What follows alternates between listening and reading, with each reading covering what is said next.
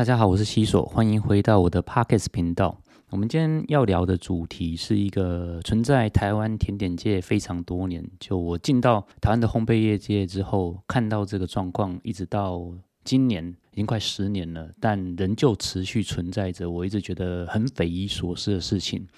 就是抄袭这件事情。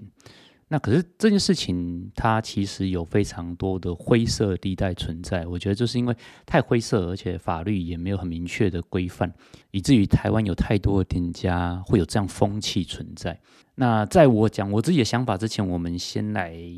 我们先来讲一些比较公正的定义哦。就是我们现在聊聊看食谱这件事情，它到底是不是可以被申请专利、被注册的？为了录今天节目，我上网去做一些功课。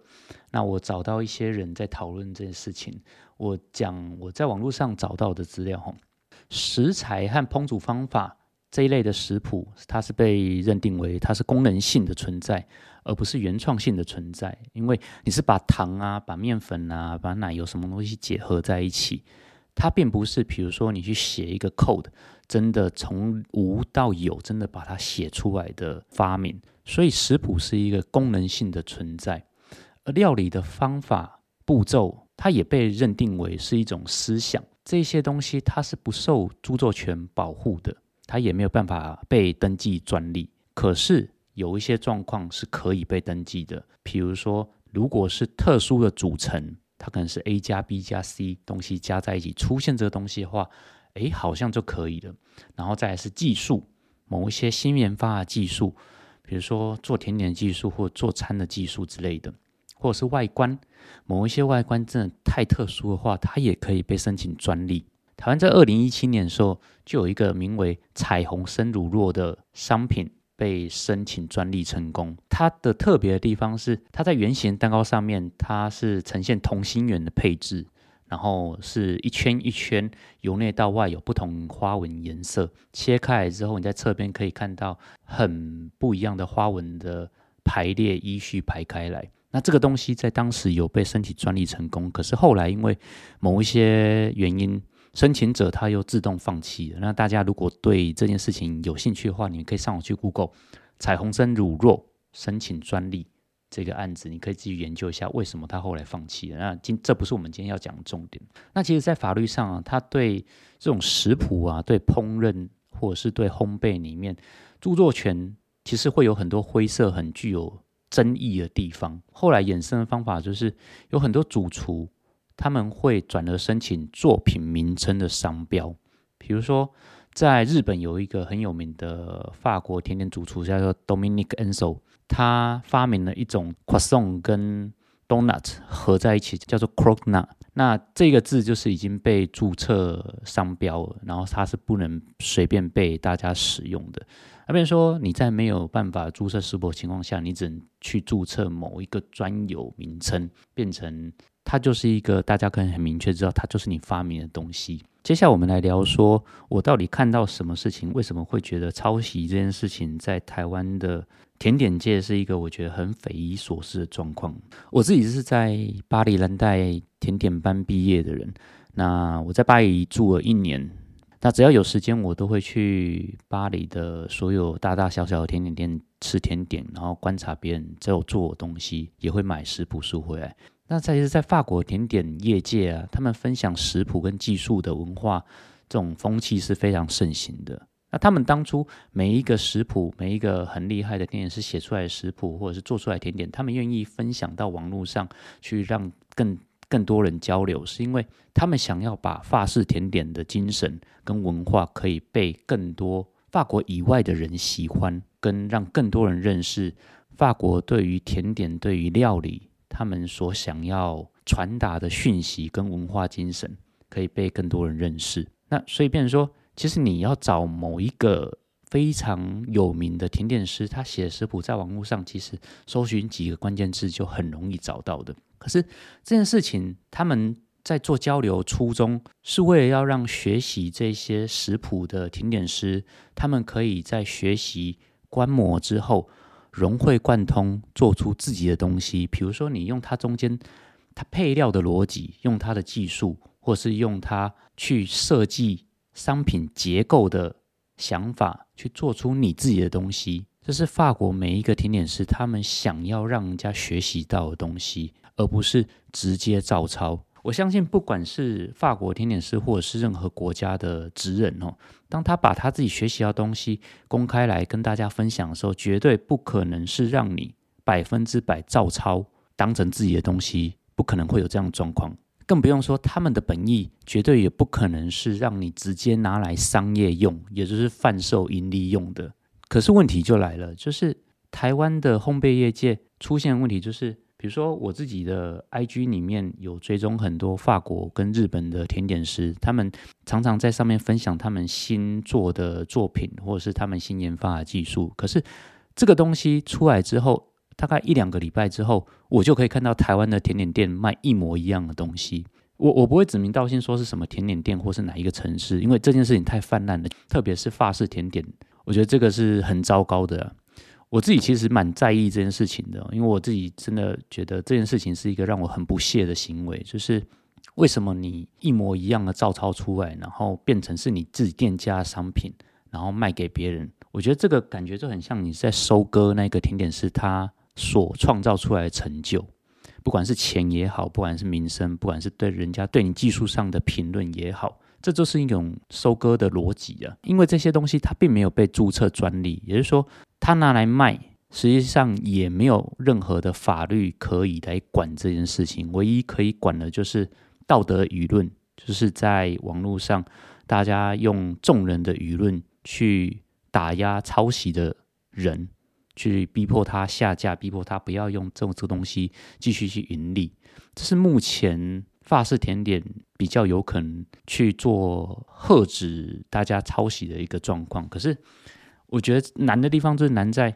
那万一他抄的东西，他只是改个颜色、改一个配件、改一个上面装饰水果，其实你还是很难去定义这件事情。但我们自己是法式甜点专业的制作者，其实一看就知道啊，你一看就知道说这是哪一个甜点师他最近写出来的食谱，这是哪一个甜点师他最近发明的东，他最近创作出来的商品，那他敢放到他自己的店里面去卖，敢放到网络上做。跟大家讲说，这个是他新做的东西。他在做的事情就是他贩售是一种资讯不对称的逻辑啊。因为这一个台湾甜点师，他抄别人东西，他就觉得说，大家不会这么紧密的去 follow 世界各地其他知名的甜点师，甚至他抄袭的对象可能不是那么知名，他可能是网络上一个法国甜点网红，他做出来的东西。可能在台湾并没有这么有名气，所以在资讯不对称，大家都不知台湾的受众都不知道这件事情况下，他把它拿过来在自己的店里面贩售，改个东西，改个颜色，改个口味就卖了。我觉得这个状况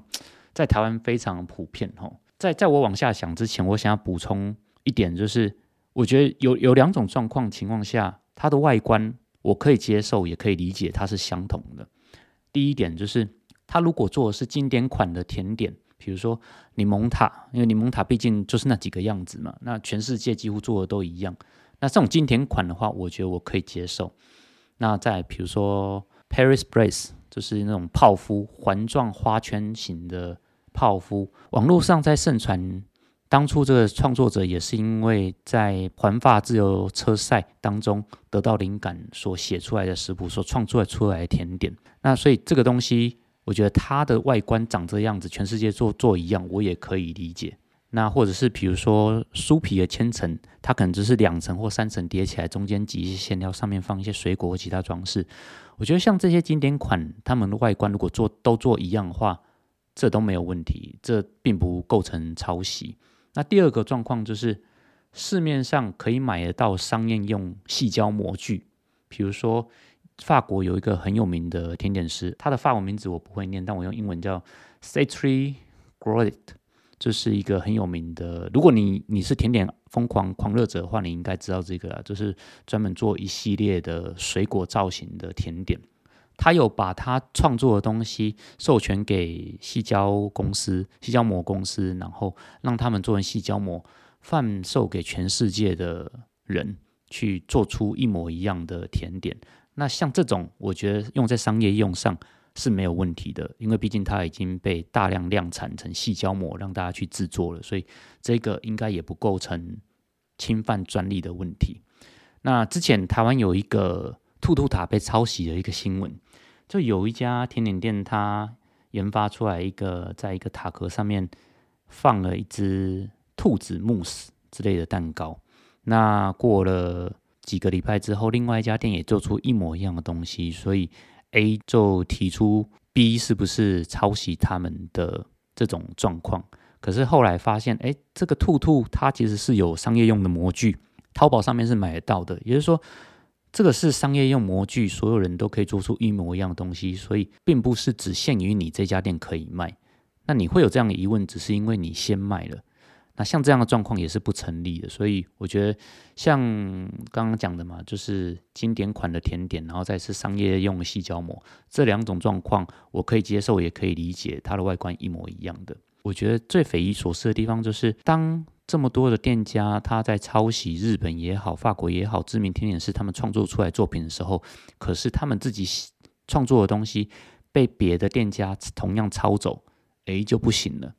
那我也不讲是哪一家，可是在网络上你可以搜寻有很多类似的案例，就是 A 店家提提告说 B 店家抄袭他们的商品，或者是 B 店家提出质疑说为什么 C 店家卖的东西跟他们一模一样，只是外面改一个装饰啊，改的包装就就开始贩售这样子。那当然前提这些东西都没有被注册专利，所以这个大概很难会成立了。那只是。我觉得我比较不能理解，就是为什么你自己的店你都在抄法国甜点是一模一样的东西，可是你自己写出来东西你就不愿意让别人抄？我觉得这个 就是一个我觉得比较不太好的状况。那当然，如果你对这样的想法你有任何的理解或解读，你都可以在下面留言，我们可以交流一下我们彼此的想法。如果说啊，刚刚这种，比如说在台湾甜点店 A 店家去。提高 B 店家说他抄袭他们的甜点，如果说这个状况是成立的，他告他成立的话，那是不是全世界的法国的甜点师跟日本甜点师都可以跨海来告台湾的店家说你抄袭了我的甜点？因为当初这个排列方法、这个结构、这个配色是我写出来的，是我创作出来的，那专利权应该在我身上。即使我没有申请专利，可是道德上你也不应该这样应用。那是不是所有的全世界其他甜点师都可以对台湾甜点师做出这样的指控呢？如果我们再换个角度去看待这件事情哦，台湾有一个很特别的风气，就是什么东西红了，只要有一个东西红了，就开始群起有一大堆的店家都卖一模一样的东西，比如说早期的脏脏包、彩虹千层、蛋挞，然后再是到最近的肉桂卷、可丽露。只要有一个东西它在市场上红了，所有的店家都会群起来卖一模一样的东西。那请问这样算抄袭吗？这又是一个很灰色的状况，因为脏脏包、彩虹千层、肉桂卷都长一模一样啊。那是由谁先卖来决定说谁可以站得住脚吗？我觉得这又是一个很灰色的地带。那这题的答案我也不知道，大家可以自行去判断。我们如果再讲深层一点吼，就是。甜点创作，它到底要如何确定说作品的原创者是谁呢？有没有可能实际上是说，虽然发表的是某一位甜点大师，可是实际上做出来的可能是他工作室里面的助手创作出来的，只是因为某些原因，最后是经由那个大师他所发表出来。也许是因为商业利益，也许是他跟他花了一笔钱买断了他的使用权。因为他知道后面有更大的利益可以可以得到，所以他们这样子达成这样协议才被发表出来的。这些到底是谁做出来的？其实，在在著作权里面也是一个很难判断的。比如说，他几年前有那个春水堂跟翰林茶坊在争说，到底谁是珍珠奶茶的创始者？那这件事情吵了非常多年，最后法院判决是两家都无法证明自己是。原创，所以这个状况又会牵扯到，就是一个甜点的创作，或是一道料理的创作，原始者到底是谁？其实还是很难归咎的。我我前面讲的这一些，就是甜点创作的灰色地带跟现在我看到的问题。那我自己的想法啊，就是其实这个市场就是这样子啊，只要有需求就会有供给。所以，我们刚才讲的这些状况，就算我觉得让我觉得不是很好，但这件事情大概也不会停止啊。如果有一天你的作品真被人家抄袭的话，我觉得你可以做的事情就是你在心中默默祝福他说他的店可能走不久，因为他就是一个 copycat，他只会抄别人的。我相信，就算客人看不出来，但他的员工也会看出来说，哎。怎么？为什么这个老板每次出的东西都是跟某几个甜点师一模一样啊？怎么现在 IG 上面流行什么东西，我们店里就开始要出现一模一样的东西？时间一久，你的员工也会看出来你的实力到底在哪里。这很现实。最后一个想要问大家的灵魂拷问，希望大家想一下、思考一下的点，就是究竟在这个年代的餐饮作品，不管是做餐、做甜点。它究竟还有没有原创的可能？我自己的解读啦，就是真正原创可能性极小，因为可以做大概都已经被做差不多了。那多数人靠的其实还是资讯不对称这样的方式在贩售，那或者是重新的排列组合，衍生出新的一种产品。我觉得这比较可能是未来未来对于原创的理解跟定义。那真的要从无到有衍生出一样东西，我觉得在餐饮业，它不像科技业，是真的可以写出一个新的扣，开发出一个新的什么设备或电子技术之类的，从无到有延伸出来，我觉得在餐饮业、烘焙业大概都是比较难的。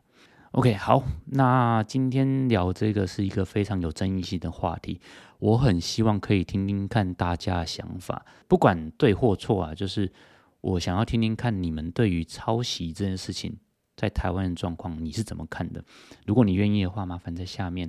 给我五颗星的评价，然后留下你想告诉我的话，你的想法。OK，今天我们节目就到这，谢谢大家，拜拜。